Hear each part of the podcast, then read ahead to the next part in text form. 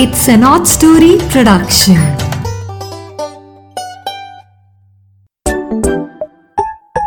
Hello दोस्तों नीरा की नैया फिर से एक नई कहानी लेके आपके लिए हाजिर है।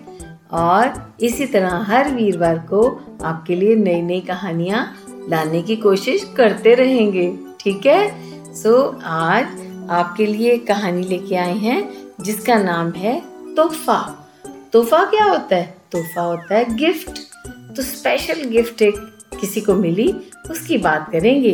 एक राजा को स्पेशल गिफ्ट मिली थी।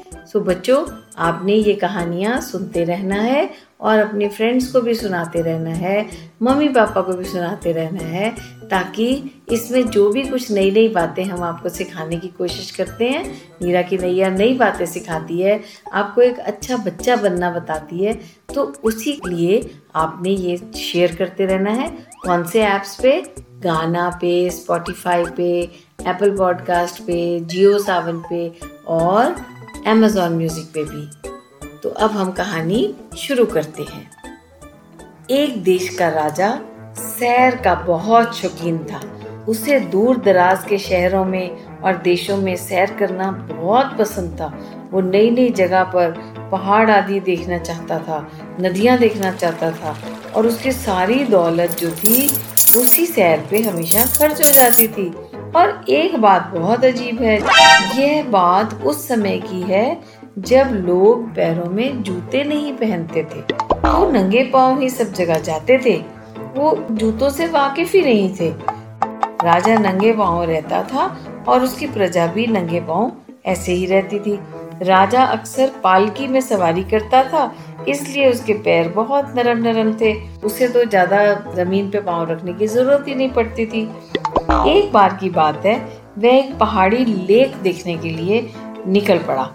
उस पहाड़ी रास्ते से कुछ दूर उसे पैदल भी जाना था क्योंकि वहाँ उसके पथरीले रास्ते पर उसका सामान और उसकी पालकी को उठाकर उसके नौकर चल नहीं सकते थे। तो राजा मजबूरी में पैदल चलने लग पड़ा। थोड़ी दूर चलने के बाद ही उसके नरमो नाजुक पैर लहू लुहान हो गए।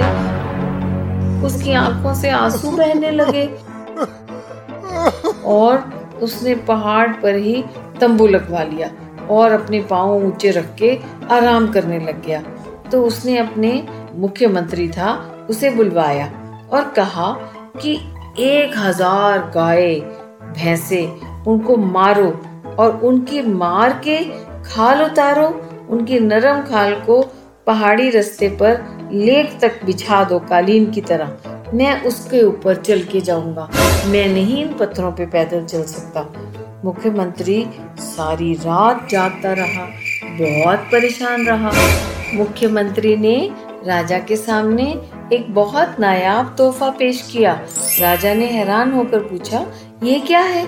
तो मंत्री ने मखमल की तरह नरम, एक ही भैंस की खाल से बनाया हुआ जूतों का एक जोड़ा उसके सामने पेश किया। राजा ने तो पहले कभी ऐसी चीज़ अपने आसपास देखी ही नहीं थी।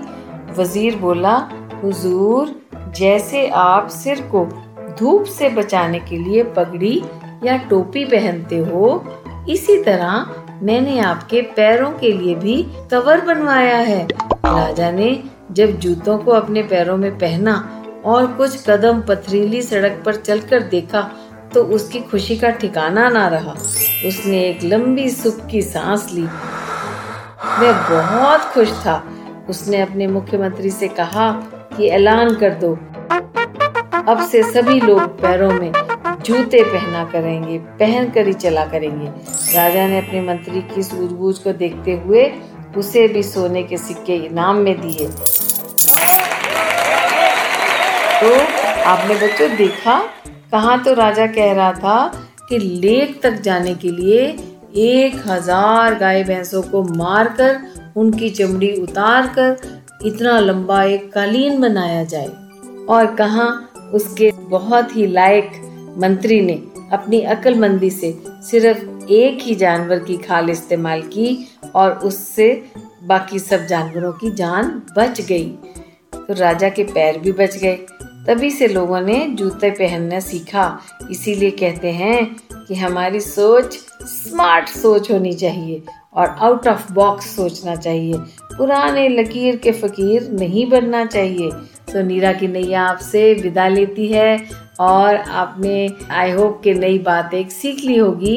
Alright bye bye